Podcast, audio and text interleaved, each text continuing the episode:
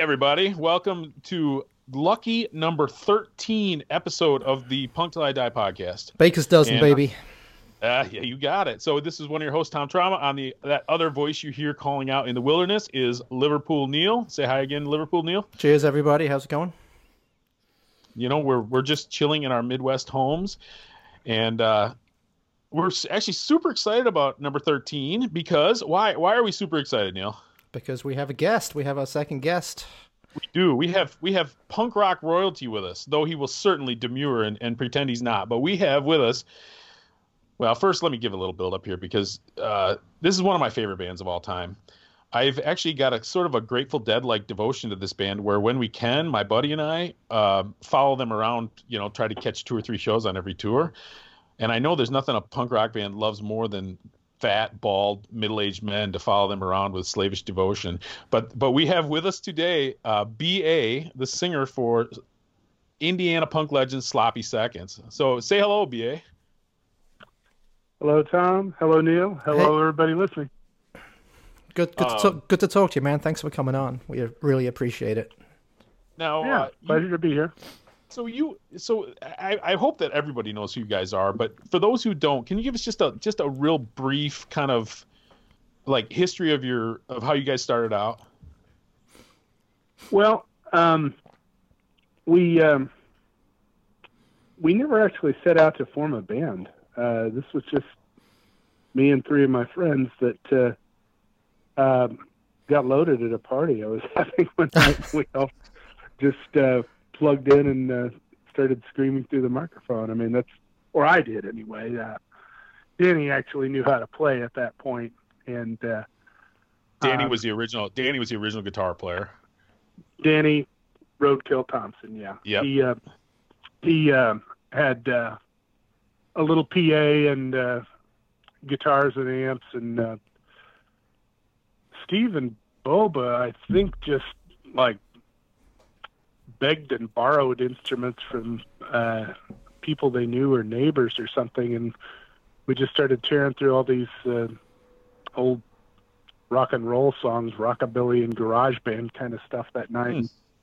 So, uh, was, I So became the singer by default because I was the only one who could remember the words to the songs. so what? When when are we talking about here? We talk. Is this like eighty five or eighty six or something? A little earlier than that, I think uh, we um, first played in the summer of '83, Oh wow. um, Wow, is it that? and early? then our first um, actual public performance was in the fall of '84 in Bloomington. okay, and you, and So you're it fr- took us a year before we even had a full set of material to be willing to take on stage. and you and you're and you're from and that wasn't. We only had one original song at that point, so it was just what, what was it? What was uh, the first tearing song? through a bunch of. First song we ever wrote was Jerry's Kids. Oh, was it? Oh, cool. Yeah, it's kind of you know. It if you timely. You know, recall, the mid '80s was really uh, politically motivated punk rock, and I kind of thought that's what you had to do in order to be a punk rock band at that point. And we, our first couple songs were kind of pointedly political, and then after a few times, you we got just goofy. figured, well, this really isn't for us. You know, I mean, is anybody going to do political punk rock better than DOA? You know, or Yeah. one of those bands. So uh, we just uh, kind of fell into writing about what we knew about. and there was a band called Jerry's Kids, right? Weren't they from like New Mexico Yeah, or something? Boston. Oh, they're from Boston. Boston. Oh, oh, Oh, okay. there, yeah, Boston Okay, band, gotcha. yeah, Yeah, yeah. real Matter of fact, Chris Doherty, who I mentioned earlier, played on their first album. Their first album is called "Is This Is This My World?" It's freaking classic. But anyway, that's neither here nor there. Um, so and then you put your your first this the first seven inches was your first seven inch, and that was what eighty seven ish. Yeah, that came out in '87. We had uh, done a uh, recording of Jerry's Kids that was on a compilation soundtrack, and that was our first actual release Okay. that made it to vinyl. And then we did the uh, first seven inches the next year, and I think that was kind of gave a blueprint of what the direction of the band was going to be. You know, we I don't know if we'd even uh, uh, uttered the words junk rock at that point, but I think that um, that uh, record kind of gave a solid indication of where the band was going to be going from there. So, who were the kind of bands that you were listening to at the time? At the time, well, you know, obviously we've always been listening to the Ramones and other first generation punk bands, you know, the Dead Boys and uh, Sure. uh, the the Dictators, Sex Pistols. Sex Pistols were a really huge influence on us musically. I Mhm. mean, I don't think, you know, uh, you know, politically, you know, what what are you know Midwestern suburban kids from America going to get out of uh, the political aspects of the Sex Pistols songs? But musically, it was just such powerful driving music that You guys, do- you guys do a great Yeah. version of con. They do a great version of con again, Neil. Of what now? Oh, the professional song. Oh, gotcha. Oh, the- yeah, yeah, Is that a professional song? It's not Yeah. a pistol song. No, it's Oh not my a- God. No. So you Well, could. Con- Condigan Shining is the through. professionals. Well, actually, it's uh, it was just from um, ladies and gentlemen, the fabulous Stains. I don't know if the professionals ever actually recorded it. It was just uh, that um, the looters from that movie. From the sound, yeah, from the soundtrack Do you, or guys, whatever. do you guys do another pistol song, or have you done another pistol song? Am I miss? I, I thought you guys used to. Uh, this an we a lot of times do uh, no feelings as an encore. Okay, maybe that's what I'm thinking. Okay. I know Yeah, you guys do a pistol only- song for an encore. Yeah, I think that's the only proper Sex Pistol song we ever learned. But Okay. Um, what were we talking? Oh, the influences. Um, so you know, um, the Dickies, Redd Kross was a real big influence on us. I think um, probably for the fact that they wrote about trashy '70s culture so much. All their songs had to do with that and their whole band image. Um, and um, the Replacements were a big influence at the time. Okay. Really? So I, I would that I Oh, probably yeah. wouldn't have guessed that. Oh. Just because they were so. Of course, they had some goofy songs too, but they were sort of. Uh, you know, the replacements are always kind of considered a thinking man's punk rock band. Oh, Not that you guys, not that you guys aren't. thinking about alcohol. I was gonna, I was gonna, I was gonna say that a drunk, know a drunk uh, band. Yeah. So then, Yeah. Um, well, you know, I, I don't know how much they um, influenced us uh, musically. I mean, I, I enjoyed listening to them, and you know, their, their first couple albums, you would definitely have to say were pretty uh, thrashy punk. But I, I think it was just the looseness and the, you know, the fact that they were just on stage having fun yeah, and didn't really take Drinking- themselves drinking too terribly of- seriously.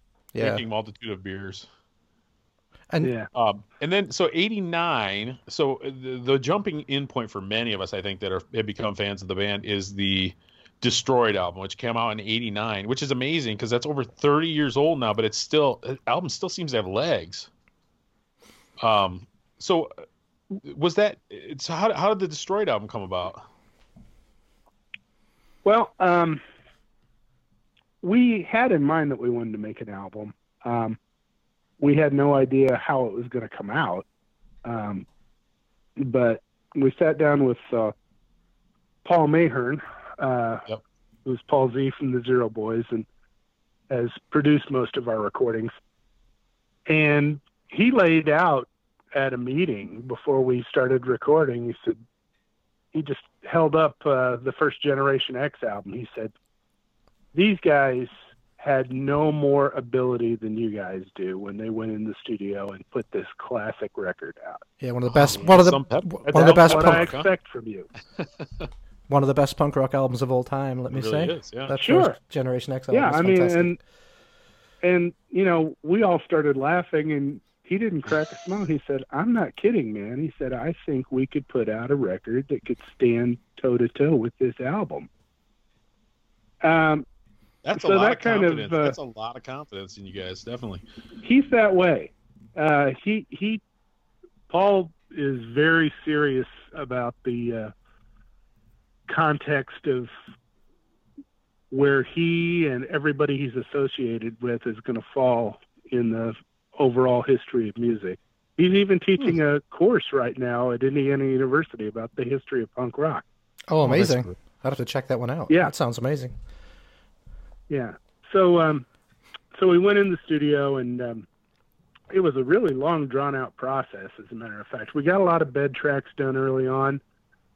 Um, but then we would run into snags. Well, we didn't have any funding.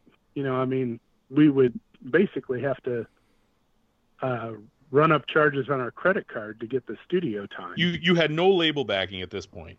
No, no, we didn't. We we had no idea what label was going to put it out. Um, we just knew we wanted to record an album, and you know, Paul had the confidence. He Was- he said, what was the- We're what going was to the get this studio? album Was it- out, man." Was it a commercial studio or was it like a, a home studio? Or what was the studio situation? It was uh, called Deal Recording Studio, which uh, was run by this. Uh, uh, I think he was like a cousin of a girl I was dating at the time, or Ah. had dated previously, something like that. And she recommended going there. Um, But it was a professional studio. Paul it was a had- real studio. it was a studio. I mean, it, it was. Um, he was building a studio, and I think mainly to do the kind of um, lucrative contracts that you know, like a lot of local radio commercials and that kind of thing. So, Oh, um, yeah. Yeah. So th- I mean, that was probably his goal, and uh, Paul had heard about this studio and had recently split as the house producer at the studio he had been working at, and said, "Well, look, I've got a place where we can go to do this." So we would go up there and um, uh, book these weekend-long sessions, and then um, we'd have to wait to pay down our credit card bills and. Uh, in the interim, we'd write batches of new songs. I mean, uh, by the time uh, the recording on the album was finished, it had been almost a year since we had started Wow. recording it, and um, probably three or four of the songs that ended up on the album weren't even written when we started recording it. Hmm. So um, it's kind of ironic that it. I think it sounds as such a whole piece when in reality it was all kind of fragmented the way it was put together. Yeah. I had no. I got to say, I had no idea. Huh. Yeah. So Well, and um, It's just amazing because I think you, you know you you, you kind of captured light, lightning in a bottle, and I think you never can be aware of that while you're doing it. You know, especially if it took you a year to do it and you were putting it together. I, yeah, I would have never guessed that that wasn't recorded in like 12 hours. well, one thing that I've said before um, is that it's important to understand that we had actually been playing around the scene and uh, developing our material for what would it be five years before we actually or at least four years before we went in to record the album So you had Because, most of them uh, polished up pretty good the way you wanted them. Well, uh, you know, and most of them were songs that were less than six months old when we went in to record the album. I mean, if we do what a lot of bands do, which is to record the first 13 songs we wrote, that album would have been a piece of shit. Nobody would have ever wanted to listen to that. Only only worked for the Ramones, huh? Well, yeah, and actually, their first three albums, like, I the guess, were first- supposed. Yeah, 28 songs in a row. They wrote and recorded. That was their first two albums.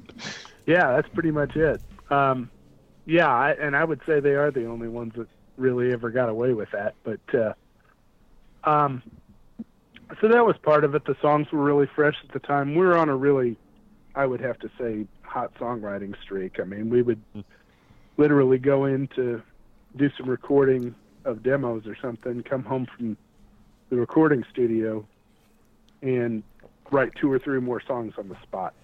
It, it was just that kind of uh, uh, fertile period in our songwriting. So that was a lot of it. And in the course of that year, um, the Zero Boys' first album had be, been reissued on Toxic Shock, Okay. and Bill Toxic, the guy at the label, had asked Which was where was you know- that? Where was that out of? BA? Where, what what is that? Chicago or something? Where was Toxic Shock? No, Toxic Shock was um, um, Arizona. They Oh, were uh, Arizona. Okay. yeah, um, That that Yeah. record's been reissued. Tucson. Probably, Yeah, they're based in Tucson. I was gonna say that's one of the few records that's been reissued more times than destroyed. The the vicious circle. Yeah, hey, if you got a good thing, you might as Yeah. well bank it. um, so, um, yeah, the guy at the label had said, uh, "Yeah, I'm not sure what we're going to do with our next release. I'm really excited about this Zero Boys release." And Paul said, "Let me tell you about something Yeah, I'm working on." So um, he sent the demos along to Bill Toxic, and he said, "Well, yeah, that that sounds good. I mean, if you have this much faith in the band, we might as well do it." So that's how uh, the Destroyed album was originally released. Huh. That's that's say a lot of that is news to me, and I, you know I'm a devotee, so that's that's cool. And then at at that point, that album did it get? Was there a lot of traction behind it when it first came out, or did it take a while? Um, no, I think it uh, it made a pretty good splash right out of the gate. Um, well, the the seven inch had also. Uh, Okay, We sent it now, that was self-released. you know, what- what you did would- this- the seven inch was self-released, Oh. or did you did you have? it was, yeah. We yeah. created the alternative testicles. Yeah, alternative. order to do that. the Al Testicles logo lives on. yeah. Um, we actually, and Winston Smith, the artist who did the original alternative tentacles artwork for uh, Yep. DK, Black uh, flag. he sent us a, a congratulations letter with all this. It was a, it was a pretty good prank. He had like legal stamps on it and everything. That lawsuit enclosed, open, you know, at your own risk and all. So that Oh, was pretty funny. Is- Yeah, but he just said, "Hey, could you send me a couple copies of this? Uh, I wanted to give one to Jello and some other goofy friends of mine, you know." So yeah, yeah, yeah, sure. I mean, if I'd be Um, certainly been more concerned if you got a letter from Kiss talking about legal action, right? Oh, we've had that uh, in the back of our minds for a long time. And you, Neil, That's you know the, cover of that. one You the reason I'm now. glad this uh, record is not quite any more well known than it is. Yeah. Well, yeah, yeah, because the Well- cover the cover is based off of the uh, Kiss album Destroyer, right, or something. Yeah, it's like Destroyer. a, a knockoff. Destroyer. Yeah. So yeah, we we didn't have that concept either when the record started. We were uh, just you didn't have a kicking title or anything. No, no, we we didn't know what to call it or anything, and we're like, well, you know, what what are some cool albums? I said, well, when we were kids, you know, the ultimate was Kiss Destroyer. We always referred to Sergeant Pepper as the Beatles' Kiss Destroyer album. You know? That's funny. Everything's um, about context, right? Uh, yeah. So, um, um, one of the guys' uh, younger brother happened to be standing there. He said, "Yeah, but you guys are always trashed all the time. You should call it Destroyed." And I'm like, "Oh, wow, that's pretty funny." yeah perfect. Perfect. and Yeah. the cover, Uh, the cover art is is classic. I mean, it's a great, great. I mean, especially for a band that had no budget. I mean, it's an amazing piece of artwork on the cover. Honestly, Well, we ended up paying for that over the course of a year or two.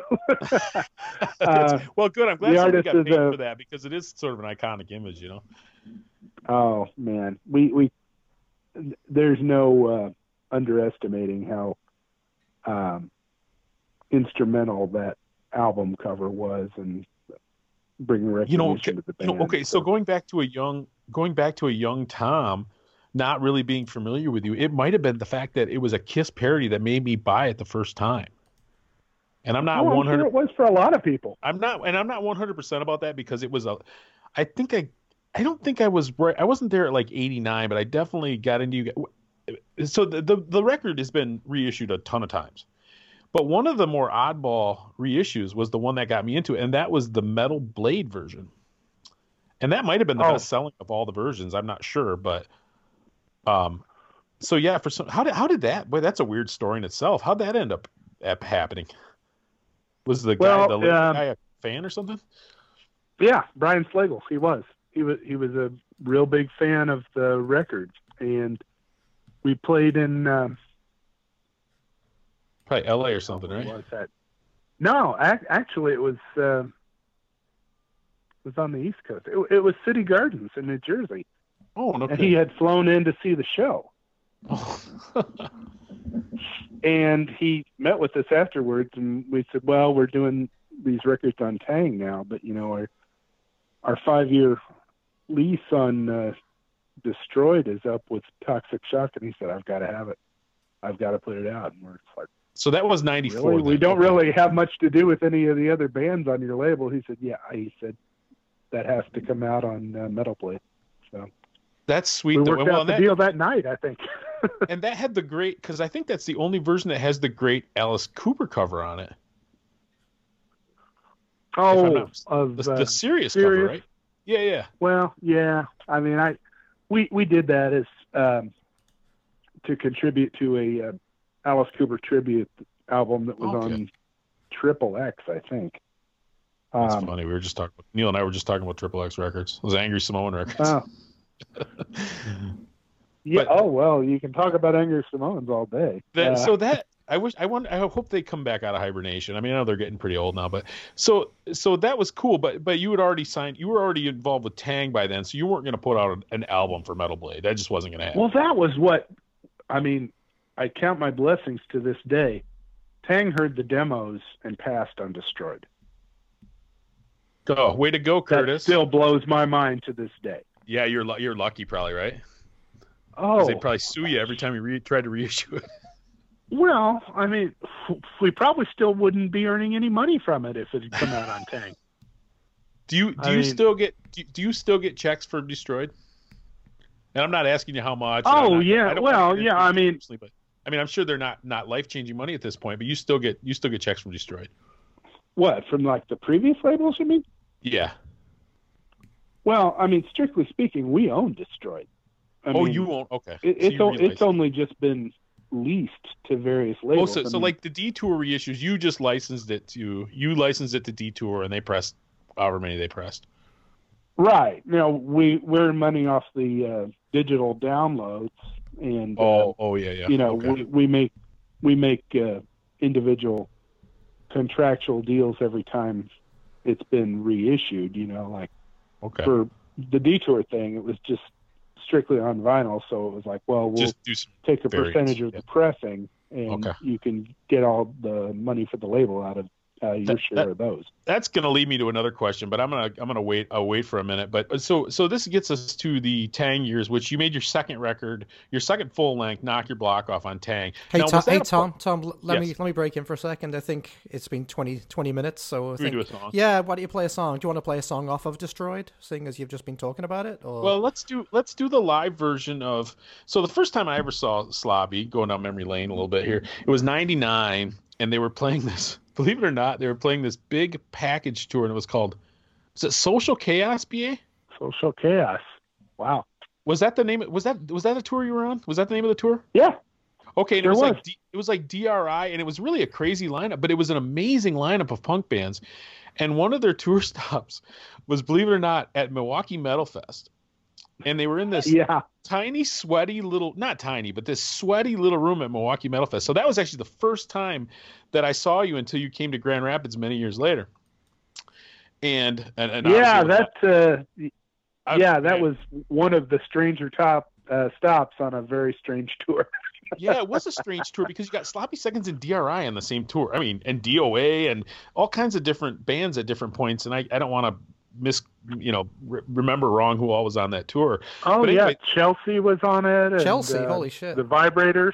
stop Yeah. it! Stop it! God, The business for a while, right? Because you were, t- I remember you telling me. Uh, yeah, the business was on the tour. the Uh, One way little system. Uh, geez, who? Uh, oh, uh, uh, DH Peligro was on it, uh, doing some kind of solo thing that he was doing. TSOL. yeah, Wow. TSOL. That's right. It was- But it was a really- so It was a really cool thing. It was a really cool tour. But yeah, for some reason they booked you guys for one day in this room at a at Milwaukee Metal Fest. And the thing and the thing I loved, I remember asking you years later if you still did this, and you didn't. And I was actually a little disappointed.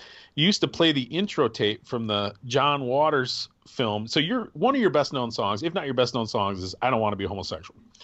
And Right. there's the intros from a John Waters movie, right? Pink yeah, it's from uh, Female Trouble. Oh, Oh, female, female, trouble. trouble. Okay. Okay. Yeah, So there's, the like, this uh, long- discussion between uh, Aunt Ida and Gator, I think is his name. Yeah. and it's very funny. And they used to play that tape, and everybody knew the words, so people would just start kind of talking along to this tape. Oh And yeah, it's was- like I the thought it was Pledge of great fun. I Allegiance, you know. you should bring that back for this next. you should bring that back for this next tour. And uh, anyway, so the opening track, I believe it's the opening track on the live album, right? Or am I wrong Yep. about that?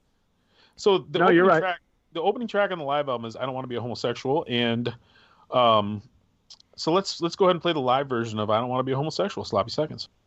Go for it.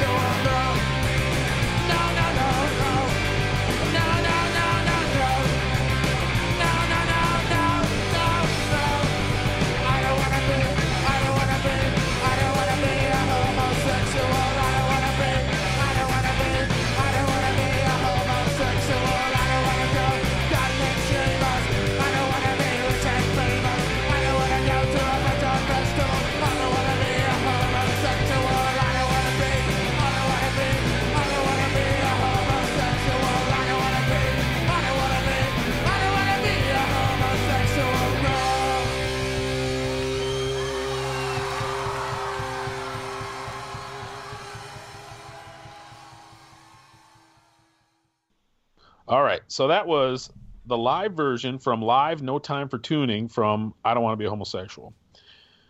From yeah, I don't know. I said that poorly, but you know what I'm talking about. So From sloppy seconds, I don't want to be a homosexual. yeah, yeah, you, there you go. People There you go. Yeah. So, so okay, so you you you signed some kind of a deal with Taang. Was that kind of a traditional record deal kind of situation, or was it just a one-off thing, or what? What, what were you in, into at that point?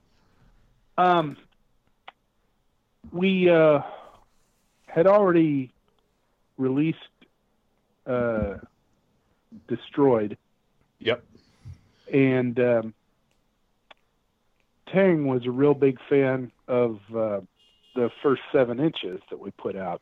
Um, Okay. or Curtis was, I should say, Curtis Casella, the owner. But he, but he is. And like I said, su- surprisingly, uh, he passed on the destroyed demos, which I'm eternally grateful for. So um, we only had the one-off deal with um, uh, Toxic Shock to uh, do a five-year um, issue of um, Destroyed. And in the interim, we started working on the songs for a new album. And um, Taang said they definitely wanted to do this record with us. So uh, it ended up being a a deal where while we were gathering the material for uh, what would become Knock Your Block Off, we put out uh, the compilation, the first seven inches and then Yep. some, which was Yep. a collection of uh, the EP tracks and uh, some single B sides and um, a couple half-baked demos that we had done that were never really going to make it on an album. So we put that out um as kind of a preview, uh, just to let people know, hey, we're working on a new album, but uh, here's some stuff you might not have in the meantime. And um, and then actually, before we put out um, "Knock Your Block Off," we did the "Lonely Christmas" uh, EP also. Oh, the, yeah, yeah, seven inch. So that yeah, um, and that was mainly because it was a seasonal thing, and we previewed a couple of the tracks that ended up on the next album on the um, CD EP. I guess it was five tracks, um, and then we had the uh, vinyl, which was just "Lonely Christmas," and then the two real rough B sides. So, so we're talking like 90, 92, 93 at this point, something like that. 92 was when we did the compilation album, the first seven inches and then some, and then uh, 93 was when uh, Knock Your Block Off album came out. Okay. Now that was not produced by Paul Z, or am I wrong about that? No, no, he produced it. Oh, he did produce it. Okay. Mhm. So it's funny. You guys probably had more budget on that one than you did on the first one, I assume, or not really? You would hope so, because Taang's still claiming they never recouped any of their investment. That what it is? That's pretty typical, isn't it? Punk labels. um, yeah, we had, uh, yeah, we we actually had a budget to work with on this one, as opposed to just uh, uh, running up charges on our credit cards. So Oh, uh, that's nice. Yeah. Um, it's um, we were really excited about the album when it came out, and I, I I still think it's a good listening experience, but you know it certainly hasn't had the same impact as our first album did. And um, Got some. Got I some think the, uh. Well, uh, it has a lot more mid-tempo stuff, uh, which you know I think they're pretty good songs. They're not necessarily the best songs to play live, so I think that probably has some bearing on the popularity of the record. You know, if you uh, yeah. you know you're especially a band like us, the songs that people hear live are the ones that really stick with them. So Well- there's probably about four or five songs on th- that album that you can play live and they sound play. pretty decent. Yeah. Some of the other ones are a little more produced and don't really translate well into a live setting. Now, yeah, just there's definitely a few you play every time, or at least a couple that get played every time. Um, but it doesn't it doesn't seem to have quite the sonic. Yeah, it, maybe it is the speed thing. It doesn't quite have the sonic punch of the first record. But that being said, the truth of the matter is, you guys have four full length studio albums out. I mean, every one of them is y- y- you got to buy every one of them. It's not like it's you know. It's not like you have 14 albums out and they're all the same. They're all sort of because of the scarcity of them. They're all sort of they all have their charms, you know. Now as the a fan, I, as a fan, I would say that. The funny thing is, looking at I'm looking on Discogs right now with the uh, at the original of Knock Your Block Off, and talk about a sign of the times. It's got the parents' advisory uh, swearing sticker on it from the from the PMRC. So uh, yeah, it has, Which is really funny of when you compare it to uh, Destroyed or some of the other albums we yeah, out. uh, yeah, Probably the least offensive record we ever did. yeah, You know, you're right. It probably is. yeah. Let's see. So so so how did it? You made the one record for Taang, and that was it. Was that you were that was all you were contractually obligated to do? Well, you did the you did the compilation album, and then you did Knock Your Block Off. Is that was all you were obligated to do at that point? There was an option to do a third record, and uh, Your option or their option? it was their option. Okay. And uh, um, finally, I just called up one day. I said, "Hey, are you actually going to make us do this record for you or not?" And he said, "No, I think there's too much water on the bridge." I'm thinking, "Yeah, no shit." Well, so least- I mean, that uh, honestly, that was fairly cool of him, though. At least, right? He could have been a real dick about it, I guess. Oh, I think it's good enough. okay, enough said. I, I won't because because there's so much because there's so much good stuff to talk about. We'll we'll skip over that. So so you find yourself after about 1993 or so. You guys have no label at this point. right. Uh, So this, We, this um, actually kind of. Oh, I'm sorry. Yeah, go ahead. Sorry. You can tell better. well, um, we not only didn't have a label, um, that Oh, was when uh, Danny left the band too. yes. So we were um, fulfilling tour obligations with guys who were just like sitting in with us as You didn't have a full time replacement yet. full time guitarist. Yeah. Um, and um, yeah, so that's what we did. We we did a few tours where we just had some friends of ours sit in on guitar, and yeah, we uh, kept the name of the band alive and in fresh in people's minds. But you know, we really had to find somebody who we were going to be able to work with in the long term who could contribute as a member of the band. And so, So we when- Now, I was Yeah, going to say go when, when Danny left, did you think about this is it? We're done. We were four friends, and if it's not those four guys, it's not the band anymore. Did you consider it at that point, or not really? Um, not at that point. Um, I didn't You- know you what were we were going to- to. I was a lot more intimidated about the idea of not playing with him, looking back, than I should have been. And um, uh, you know, we had just gotten to the point where we just could not continue together, and um, Hmm. you know, I'll I'll just say that technically, when he quit the band for good, it wasn't the first time. So Ah, so this had been kind of looming over you guys for a while. yeah, it had been it had been moving in that direction. So um, And Dan, you know, you know, Danny had a, had a very unique style. I mean, there's no question that he put his fingerprint on the early, you know, the early band had his fingerprint all over it.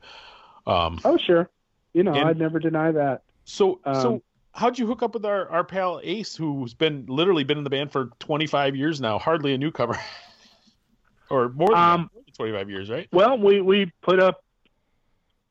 Uh, actually, I, I felt kind of silly about doing this at the time, but we put up one of those little uh, posters that you see on the bulletin boards in record stores and guitar shops and stuff that had the pull tabs down on the bottom.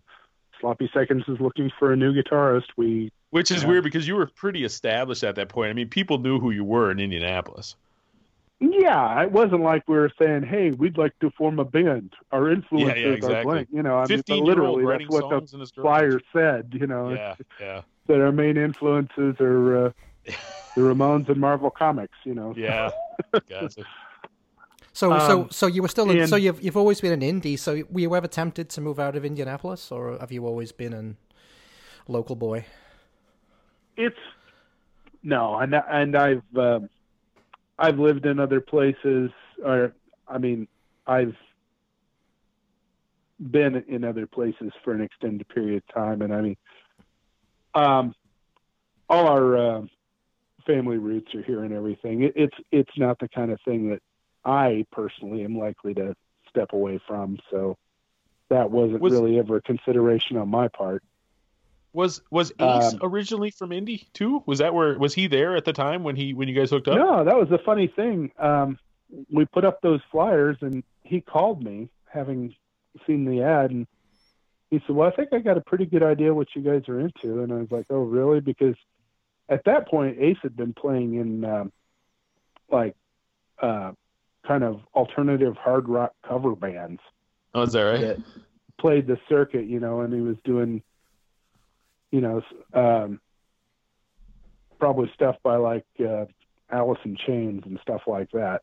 Uh, But Ace is a you know, phenomenal I mean, guitar he- player. he Uh, Ace- always anybody kind who of- doesn't know, Ace is a phenomenal guitar player, very versatile and uh, uh, an all around great guy. A little goofy, but great guy. well, I, he had a pretty. He had just left one of his uh, uh, cover bands that you know toured the circuit of all the hard rock bars, you know, and Oh, okay. Yeah, yeah. I think he that was kind of alive. disillusioned with that whole aspect of music. He didn't Ah. really think it was going anywhere. And when we actually started talking to him, you know, uh, about music, we were really delighted to find out that the two guitarists he really emulated the most were uh, Rick Nielsen from Cheap Trick and uh, Oh, Angus Young. that. He's know, starting to I look mean- more and more like Rick Nielsen as he gets older, isn't he? I think Ace might Well, you be can tell him actually- that. I don't mind. I think he might be becoming Rick Nielsen. No, I, I like. I, I love Ace. I love all the guys in the band. I, I anything I say is only coming from a place of love. So yeah. So um, where was yeah, he at the I time? mean, was that was our main thing was we did not want uh, to find some guy that just came in and all he knew how to do was play little screeching weasel guitar fills. And I said, you know, we need somebody that's got an actual style. yeah. You know, I mean, and I don't, I'm not saying that to demean Screeching Weasel in any way, but you know, there's so many bands that just do this generic pop punk thing, and you could tell all they've done their whole life is just listen to old albums by Mr. T Experience, Screeching Weasel, maybe even Sloppy Seconds. I don't know, but they they don't branch out at all, and you know that wasn't true of the first generation punk bands at all. They were all coming out of Hendrix, Glitter, uh, Beatles, and they were all slightly different. Well, yeah, I know. Yeah. Yeah, I, I was Yeah. about I was about to say exactly the same thing. That is one of those things that made all those original punk bands so different, is the vast variety of experience and all the different shit they were listening to. So that's uh, that's a very that's a very good point. So wh- where was Yeah, where so was that was a he- logical- he in- I'm sorry. Was he in Nashville? I mean, was he in Nashville at that time, or was he? Where where was he at? Was he? Um, no, he was um, um, over Don't near remember. Uh, Champaign, Illinois, actually. Hey, hold on Oh, a second. Hold that's on a second, because that's that's actually that was how I got to the states. I was I lived in Oh, Cham- I. I lived in yeah, this is for Neil's, six. This is where he lived. Yeah, I lived in Champaign for six years. So Over that's that's you- super you- interesting. University of Illinois. I was an exchange student down there. Yeah, then I went back for the skateboarding and the girls. So that's uh, that's that's uh, I was there from eighty three to eighty nine. Actually, yeah, Ah, you might have seen some of Ace's bands play then. yeah. He, I he- doubt it. You weren't going to you weren't going to see those hard rock cover bands, were you? Neil? no, I was not. I was going to Mabel's, going to see uh, other bands. I was not going to see. Uh, there, wa- but there, there, was, there was a shit ton of uh, heavy metal cover bands and stuff like that, though. So yeah, Those are Yep. those those like smaller towns in the Midwest, man. You can't get away from it. yeah, So- playing uh, Mabel's. Yeah, So so here it is. Yep. Wait, so you- what year are we at right now? We are like 93, 94, 94, 95 at this point. Yeah, it was uh, late '93 when we uh, uh, did our first European tour. We came back. We had auditioned Ace, uh, but we really, you know, uh, what we did I thought was smart. We set up a little mini tour down through uh, a couple shows in Texas, and we said, "Well, why don't you go out on the road with us and Hmm. see Try it out a if this bit. works?" And uh, we played uh, three shows over a long weekend, I think it was something like that. And uh, after the third one, he said, "Well, he said, "If you guys want me, I'm in." You know, and I was like, "Well, we definitely do. This works great." So, uh, uh, yeah. So I guess that would have been um, early 1994 when uh, we first Okay. started playing with Ace. So, so at this point, you're like, okay, we don't have a label at the moment. We got the band is we got a new guitar player. Things are going well. At some point, somebody said, "Hey, we should make a live album." Tell tell me about how that came to be, because that kind of brings us up Um, to one of the one of the things we definitely want to give a little plug for today. Yeah, we were um, um, approached by uh, Bob McCutcheon, who ran one of the venues that we used to play pretty frequently back in the day in Indianapolis called the Ritz Theater.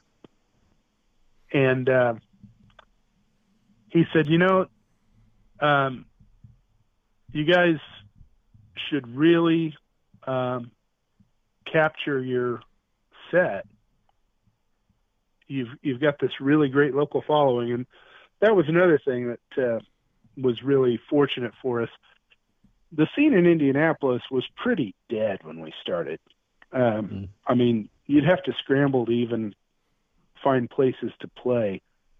We had the, you had the Zero Boys, though, right? which really was not our mo at all. And um, about the time, a little before Ace joined, about the, I'd say 1993 or so, um, the Emerson Theater really got rolling in Indianapolis, and it just became our home base.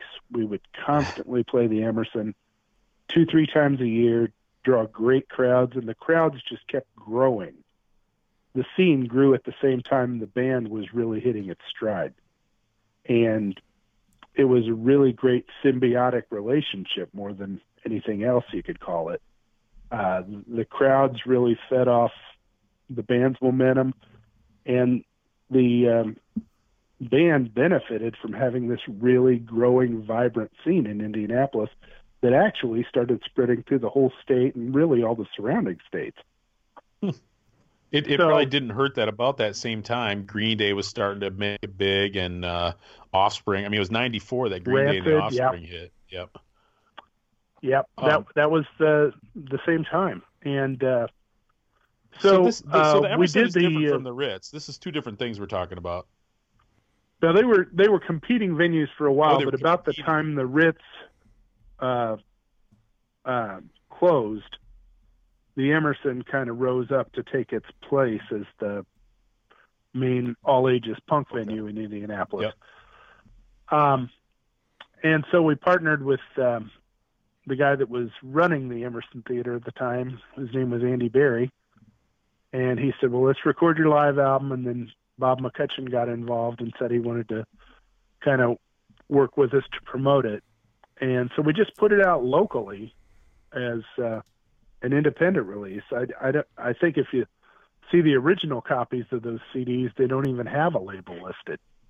It just Yeah, says you guys just put it out yourself. seconds live, no time for tuning. Yeah. Yep. And you, you, And- so Bob helped finance it, or is that is that what his role was essentially, or No, you guys no. I mean, self-finance? Andy Barry financed the thing along Okay. with uh, proceeds from the band, but uh, um, uh, his family had a record store and they sold copies there. We sold copies at our live shows.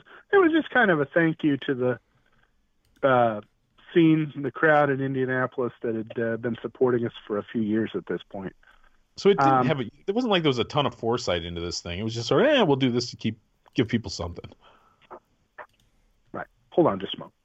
Sure, Hey, Tom, do you want to play another song? sure. Let's do. Uh, okay, so the the live album actually had one song that they hadn't recorded yet, and they would go on to record on their next album. So let's do the live version of that. This one is called "The Queen of Outer Space." Okay. Okay, we're gonna do a new one for you now. This one's called The Queen of Outer Space.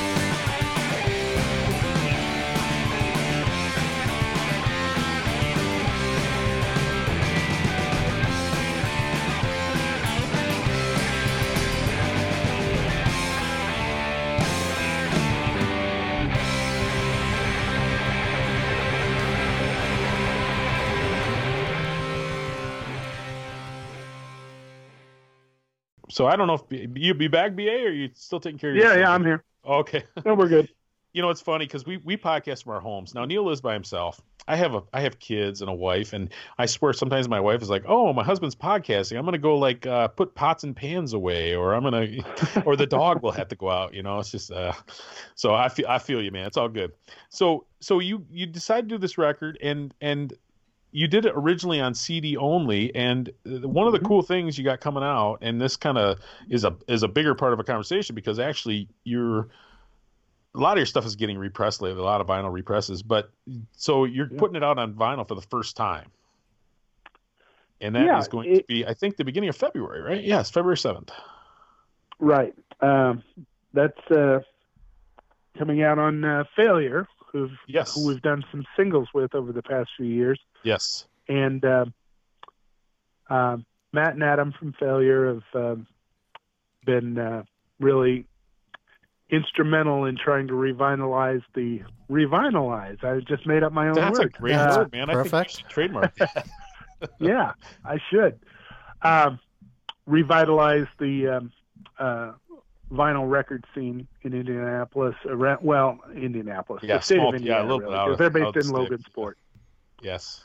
Um, and you know, we we did a split seven inch with them. We did a reissue of the Johnny B. Dead single, Yep. and um, we realized that the live disc had never been released on vinyl, and that just seemed like a natural. Um, it, it's funny to think now, but in the mid '90s, you couldn't find stuff on vinyl anymore No. was everything dead. was on CD. It, Vinyl was so dead, Yep. and um, yeah, so there were actually, uh,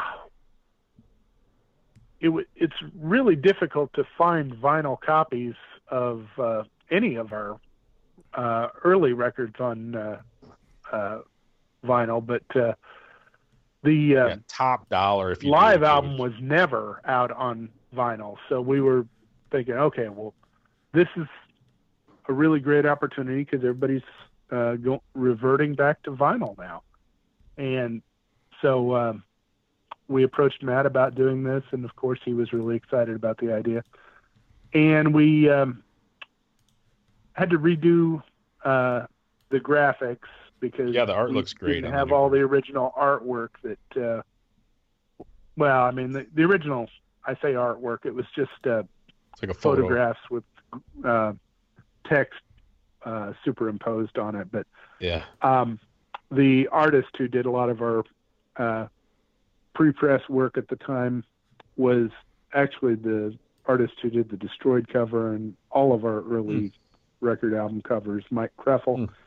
And unfortunately, he passed away a few years back. So Hmm. a lot of the uh, artwork files that he had for our earlier releases uh, have vanished.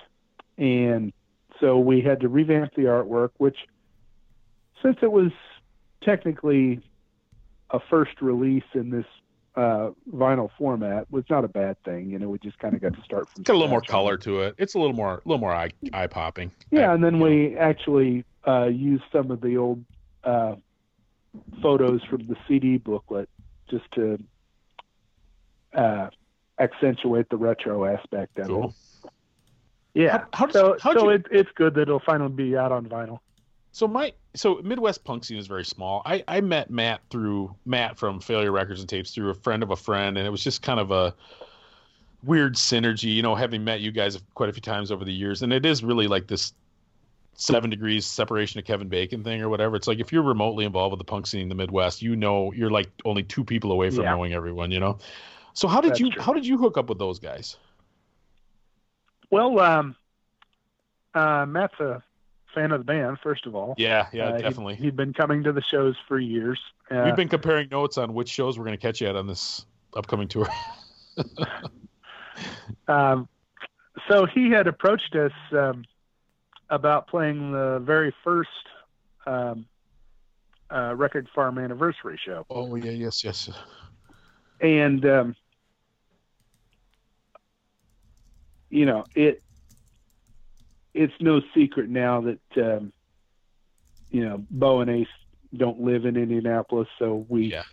kind of have to You're coordinate. geographically geographically challenged. It's complicated. Yeah. Yeah. Whenever we tour, we all have to converge in one place, rehearse, and then hit the road. Yep. So, you know, people are saying, hey, would you be able to play next week? No, we can't do anything next weekend. Unless you're willing to fly us in and spend a whole lot of money, right?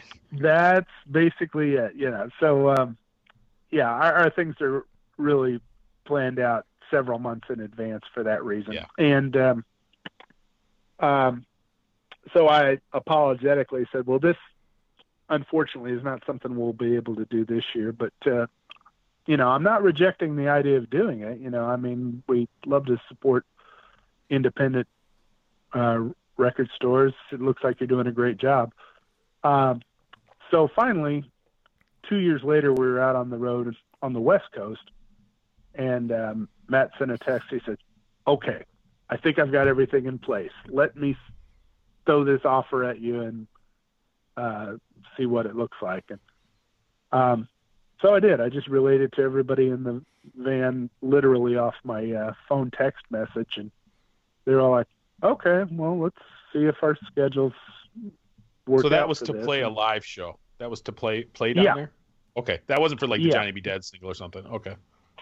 No, no. Um, and actually, that kind of came uh, before we committed to do the live show. Uh, he had asked us if we wanted to contribute to a split seven inch. Yep. Uh, the first one, I guess, had been uh, the Queers and uh, Bass Amp and Dano. The second one uh, was uh, with Danger Bird, which is the band Bass Amp and Dano were part of. And so um, we found the old, uh, uh, I guess, orig- it was just a demo we had recorded of the song Johnny Be Dead, uh, which had never been released. Uh, because That had to be a Dan. That had to be a Danny song, right? yeah, it was written right before he quit the band. Okay. And so we had a demo of it that we recorded after Ace had joined up, but we were like, well, we really can't do anything with this song. It's a tweener, you know. I mean, Yeah. uh, we it'd be kind of weird to have one guy playing on it and when the other guy was the co-composer. So uh, Yeah. uh, we just kind of abandoned the song, and eventually, um, when we were asked to do this demo, or uh, or split seven inch, I should say, uh, we said, well, you know, we've got the bed track for this thing lying around. We could put overdubs on it. So we just uh, let Danny know we were going to be doing it. We said, we'll, we'll give you your songwriting credit. It's just, you know, we're not trying to push it as new material or anything. It's just, uh, Oh, I Uh, believe that. I believe our friends at Failure did in fact try to push it as new material, but that's all right. We'll let them slide. Well, uh, we yeah, they call it first new record or what. I and Yeah. I, I was pretty clear about that. I said it's not it's not a new song at all. Hell, it was probably close to 20 years old by the time they released it. Yeah. So It was a good song. though. It was a good song. Though. I, I, yeah, you, you like yeah. that song. You know, it definitely references like uh, references some old '60s songs. It's a cool song. Well, I see the cover's got uh, good old Johnny Thunders on it. I see Yeah. that, and that's Johnny Oh. B. Johnny B. Dead, I assume. So there we go. Yeah. yeah, another uh, another good piece of artwork. That's by uh, Adam Turkle. That was their uh, yeah their in-house guy. He was good, right? That was the Failure guy, or was that your guy? oh no no uh, he actually is uh, based down in Florida. Uh, Oh, okay. and I had found that uh, picture that he'd done of St. Johnny, and I just thought, oh, this this is just Oh, ideal. okay. So And you'd already seen it. I okay. kept saying, you know, I wonder if we can use this art. And then finally, I noticed the name, and I was like, we know this guy. So I just, Oh, really? That's uh, so I just uh, contacted uh, Adam, and he said, "Oh yeah, absolutely." He said, "In fact, I'll dress it up for you and put the song title on it so that it'll look really good." And so yeah, he um, adapted his own original artwork for the uh, uh, single cover, which I thought was very cool. So yeah, then last spring you guys did in fact play in historic downtown Logansport. I have photographic evidence that I was there, though I have very little recollection of the actual event. I've seen I've seen those It photos happened. and they're terrifying. It was really close to St. Patrick's Day, so we might have started the party a little earlier than we needed to. But I did notice. Yeah, I, it I, I March also have a, 16th. a. I also have a new copy of Destroyed in beer-colored vinyl in my collection that could have only come from that show. Is so. it is it beer colored or you just spilled beer on it? no, it, it made it sealed back to the hotel. It was a miracle, Oh, okay. honestly. There you go. Cool. So, so you so destroyed. So Detour has done destroyed, and uh, the live album is being reissued. Detour has also done, I believe, an Endless Bummer press, right? Yep, they sure did. So, so just this is just just my inner record collector geek. Will you have those on the tour? Do you have enough? Are they, those going to make it to Chicago? Well, let's see, Chicago falls about midway. I would think, I think it's so. towards the end. Uh, we we should have copies of all three of them, okay, and the uh, uh, the live album um, you'll have. the Joey Ramone single too, probably. Ah, I yes. I, I have So- both variants of that already. Yep. Um, Sloppy Seconds are playing in Chicago on April third. yeah, just so, so, so everybody you guys, knows. So you guys are going on tour in the spring, and it seems like tr- typically it seems like you've been doing late summer, but you're doing spring this year. And let me let me pull up those dates for anybody who's listening. So you're you're starting at home in Indianapolis, Mhm. Which is pretty cool. It was funny because you know the things I think about because I don't have I have you know when my mind wanders, I'm like, man, now that the Emerson is closed, where is Sloppy going to play in Indy? I'm like, the melody's too small. Um, and you guys are playing at like a Ticketmaster type place. I mean, it's like it's like so legit. It, it, it's it's yeah, it's a Live You guys are Nation venue. yeah, yeah. Well, it's just, but and I don't know anything about the particular venue because the only place I'd ever go in Indianapolis was the Emerson to see you guys. Which, man, I could talk for an hour about that dump. I know it was like your home place, but boy, what an adventure it was going there, wasn't it? Oh yeah, yeah, you can still smell the bathrooms. I'm sure. Well, last time I was there, I think they had maybe one working urinal, like for everybody. I know it's And- probably in the ladies' room. Yeah. Well, and what was great, Neil, was at the at least I think at the end they could get booze in there, but you weren't supposed to have booze in there. So you go watch the band, and there was this tiny little bar behind it, and everybody would run. So you'd get like 200 people in this tiny bar trying to get drinks between bands, and it was actually a fun experience. But it was the venue certainly left a little bit to be desired. It was basically what an old movie theater, right? That had just had the seats ripped out of it or something.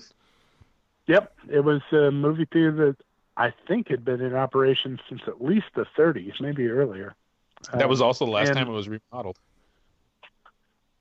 Well, it uh, uh, it it had undergone several changes over the years that we played there, and yeah, that was kind of our feeling too. Was you know, is there a venue big enough to accommodate a sloppy show that uh, uh, we'll be able to put this thing on at?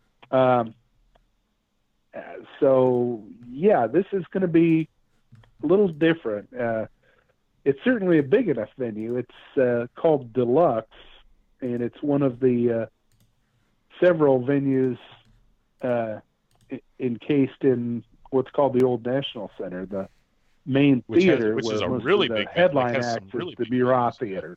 So what are we talking? Like a thousand And- people, two thousand? What are we talking? Ah, the venue we're playing at, uh, I think legally is like 850. Oh, nice. Could probably Nice size. a thousand if need be. That's a good size. So a little Um, bigger than the Emerson, because the Emerson was about a 500, if I'm not mistaken. Well, legally, I mean, we've we've crammed over 700 in there before. Heavier, yeah. It was. It got pretty hairy in there from time to time. Um, so so I'm trying to pull up the dates, and I'm having a hard time pulling up the date. But you're starting in Indianapolis, and then you're shooting east. I know you're doing I think yeah, we uh, on the uh, March 27th is uh, Indianapolis at Deluxe in the Old National Center, and then the uh, next show on Saturday, the 28th of March, is in Altoona, Pennsylvania. It's going to be the first time we ever actually played Altoona, which is right in the middle of who the knows? state. It might be great. Yeah, I see you got three. Well, three pencil. you know, I mean, three- we, we find fans in the most unlikely oh, know. places. I Hey, mean, there was- people have approached us from Altoona, so there there are fans there. there was 500 plus people in Logansport, Indiana, to see you guys. You know, last year, and you know, this is that's a small town. That's not a. I don't think that's really a town that's really on anybody's radar. I mean, it's not a tiny town, but it's not. You know, so yeah, they if you build it, they will come. If you show up, they will come. I have no doubt.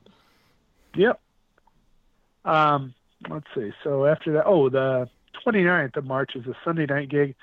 That's um, at a place called Kingsland in uh, Brooklyn, New York, and Okay.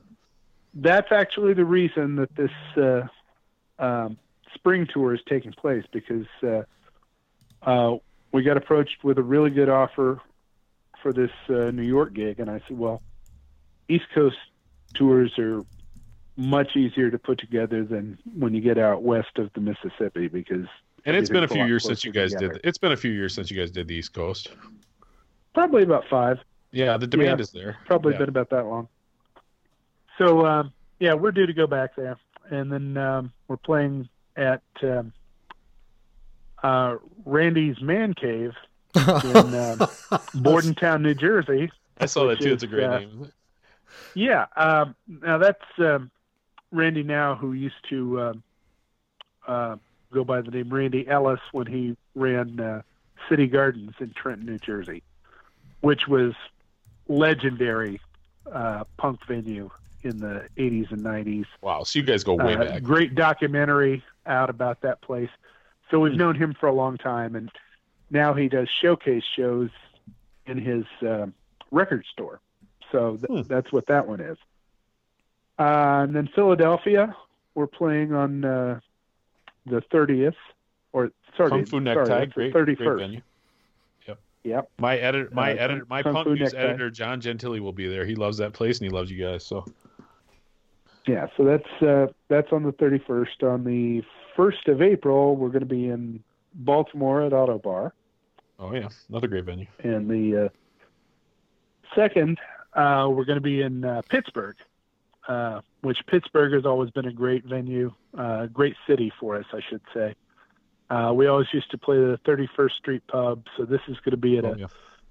different venue since the pub has finally closed down. Um, and then on uh, the third, we'll be in, in Chicago at Reggie's. This is where this is where you will find both Neil and I. We will we will be yeah, catching up with you right. at Reggie's Let's on the forward to third. that. Neil lives just Yeah. north of Chicago, and of course I'm in the lovely Grand Rapids area. So Well, and our shows at Reggie's have always been really good. yeah, Uh, we love working with Ellie. It's always good to play there. now the and the Bollweevils this the Bollweevils this time. That's a nice bonus too. Those guys are great too. Yeah, yeah. I'm looking forward to uh, checking them out. We've uh, sometimes we play just with like uh, local bands up there. Uh, I think Yep. one time uh, I know Parasites one play with you over there, Played up there. Anti Scene was with us. So Yep, that yep, was yep. a really good. Show. Yep, I saw you over there with Antiseen, and once with, at least once with the Parasites. I know. Yep. well, actually, Okay, as, yeah, that makes sense. Both of those bands. as an as an aside to that, I just wanted to talk about you did um you had a CD out uh some live uh, live stuff at the Fireside Bowl, correct on the VML? Oh, the seven inch. Yeah, yeah. Yeah. Oh Um, yeah, yeah, we sure did. We did that uh, uh, live at the It was a fireside. right? Now, did Great series from the '90s. Yeah. did did you enjoy playing the Fireside? Because I loved going to the Fireside. That was one of my favorite venues in the city at the time. Yeah, it was. It was a lot of fun. That was a good thing to do at the time. Um, and uh, I think it was Brian Peterson used to put on those shows at the Fireside Bowl. At least uh, he was the guy who booked us there, and uh, we liked it so much uh, when our support band from one of our uh, German tours came over to visit us. Uh, we booked a little mini tour and brought them up Which band along was that? with us to. Which, which band? Uh, they were called La Cry. Okay. Oh, they put out an album on VML too. CRY. They got a seven inch on a couple seven inches on VML back in the day. I, I vaguely I, remember. yeah. I, I was about to say. I think uh, they uh, actually got a couple stateside releases on VML as a result of playing with us up there at the Fireside Bowl. Now, were you ever were you ever at the Fireside Bowl, Tom? I never was. No, Okay, because I I, mean, it I don't know why either because that was really my era when I was real active. But it seemed like there were so many great local shows. We didn't have to go to Chicago so much. Like now, if I want to go see anybody, I have to go to Chicago or Detroit. There's nothing. The local scenes are much. There seems like bands don't tour like they used to. So you have to go to a major city usually to see a show. I mean, it was crazy because it was it was a bowling alley. For It was a people bowling, yeah. For people that don't know, it was a bowling alley from the 1920s.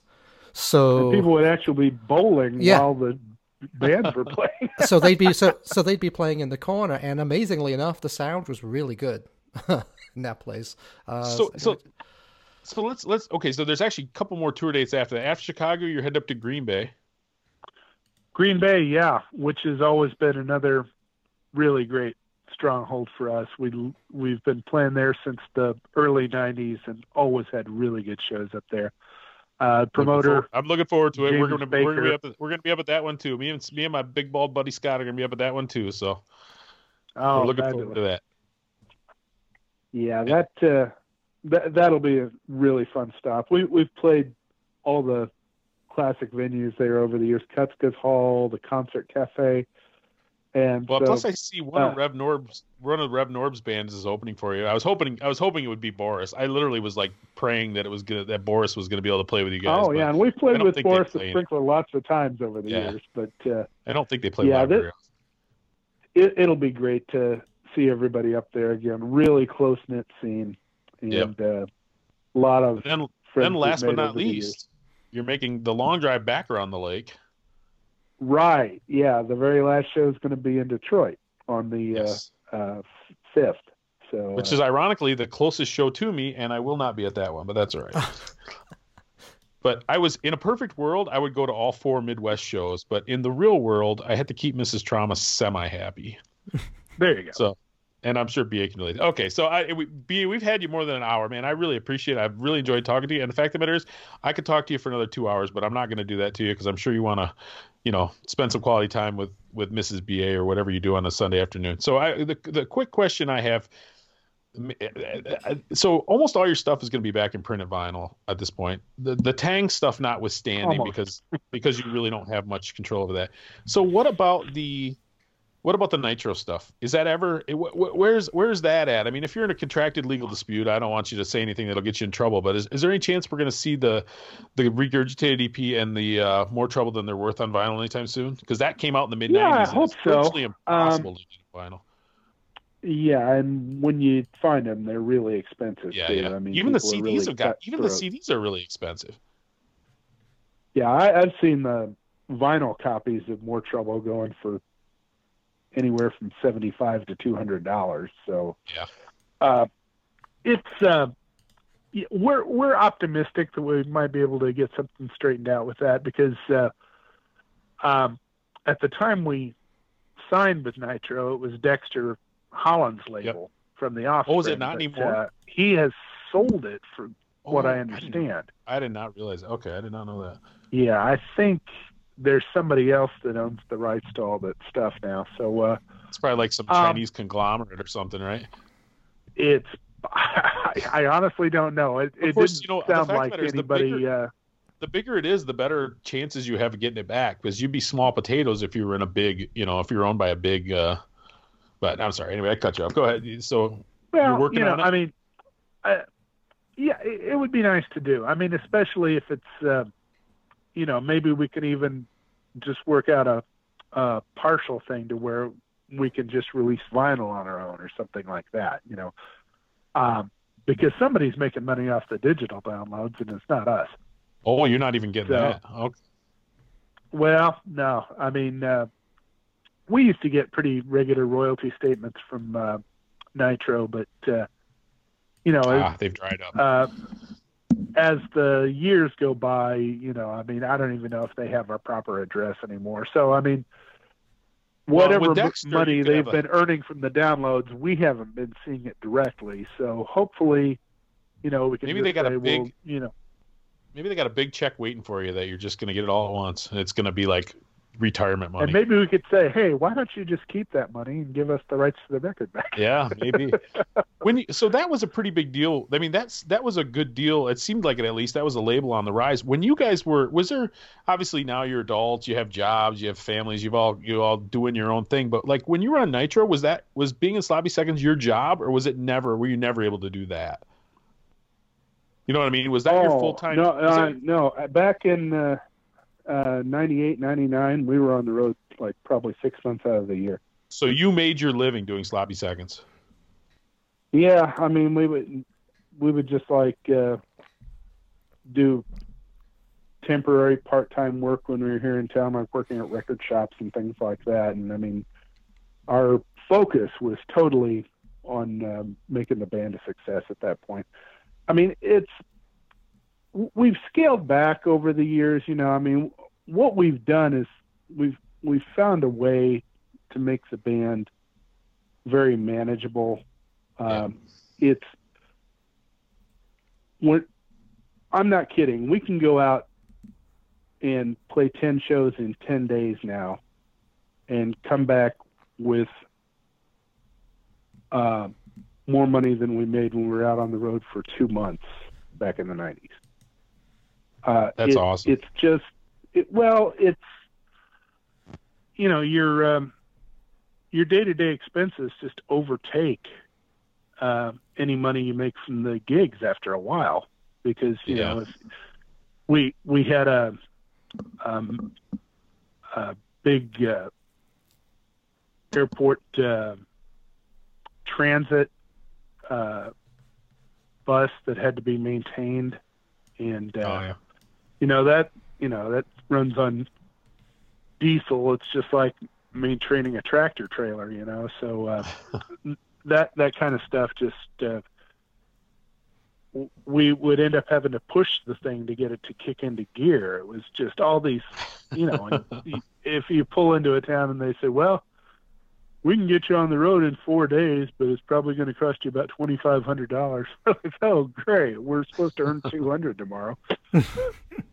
Well, the cool thing is, you know, I mean, I think in a perfect world, you know, maybe the Green Days would be working at gas stations and you guys would be, you know, superstars. But the fact of the matter is, you never aspired to that. You, eh, you didn't write music to aspire to that. And just the fact that you guys are still able to be at it, I mean, it, it makes a lot of us happy. And also, the fact of the matter is, I, the, you know, your shows are kind of a scarcity at this point, and that makes you more valuable. You're not like Joe Queer, who's been kind of running the Queer's name into the ground by constantly touring. You know, people, you know, there's a desire you know, you guys are playing the East Coast on a Monday night. You better get your ass down to your show on a Monday night if you want to see sloppy seconds, you know. And I, I think it works on a small scale. You know, I think it's kind of a happy ending, if you will.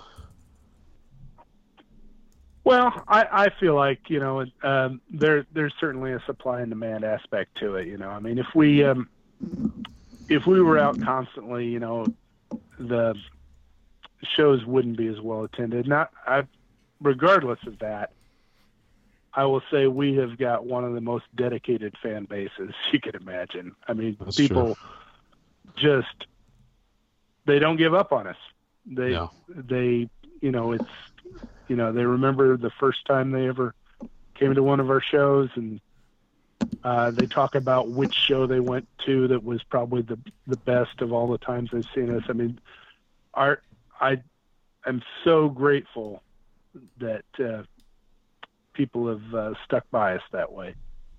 The camaraderie at the shows is unbelievable. I think anybody who anybody who can make it, anybody who can hear my voice right now, you need to uh, you need to come see Sloppy play. It's so much fun, and you'll feel like uh, you'll meet strangers, and it'll feel like you've uh, known them forever. So. I'm, I'm going to be going for the first time. So this will be First my time, first yeah, time 50 seeing you years guys. old. He's going to be seeing you guys for the first time. So Yeah. There you go. So- Look so forward to seeing you there. Cool, man. That's, Cool. that's great. You know what? That's a that's a great place to wrap it up. Well, let's play. Let's Actually, play, can, oh, I'm I, can can I? I have I have one question because this is going to tie into another guest that we're going to have. very for, patient with us. I think I, I think I'd have been like, man, you guys going to leave me alone. But I, I'm like, oh, I'm sitting here going, man, I hope they put out another reissue soon so we could talk to him again. I could easily go another hour, but, But- we'll uh, we'll we'll save it for another day. well, I just Sorry, have one. go I just have one You get the final question. word. Um, and this ties into another guest that we're going to have later on in February. So, did you ever play any shows with the Digits? Um, I don't think we ever did. We might have been slated to play a show with them one time because they were, um, they were based around Champaign, right?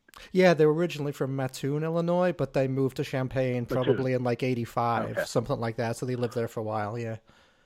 Yeah, I don't think we actually played a show with them, but uh, Ace knew some of those guys, and he uh, he he went to a number of their shows when uh, he was living around that area. Okay, cool. So we probably went to the same shows, and that's cool. No, I just wanted to ask because we're probably going to interview Rick, uh, the lead singer, guitarist, songwriter, in a in a few weeks. So I just wanted to see if there was some synergy there. Well, Yeah, absolutely, give him a shout out. Maybe he does know Ace. I, I don't know. Okay, yeah, I'll ask. I'll ask for sure.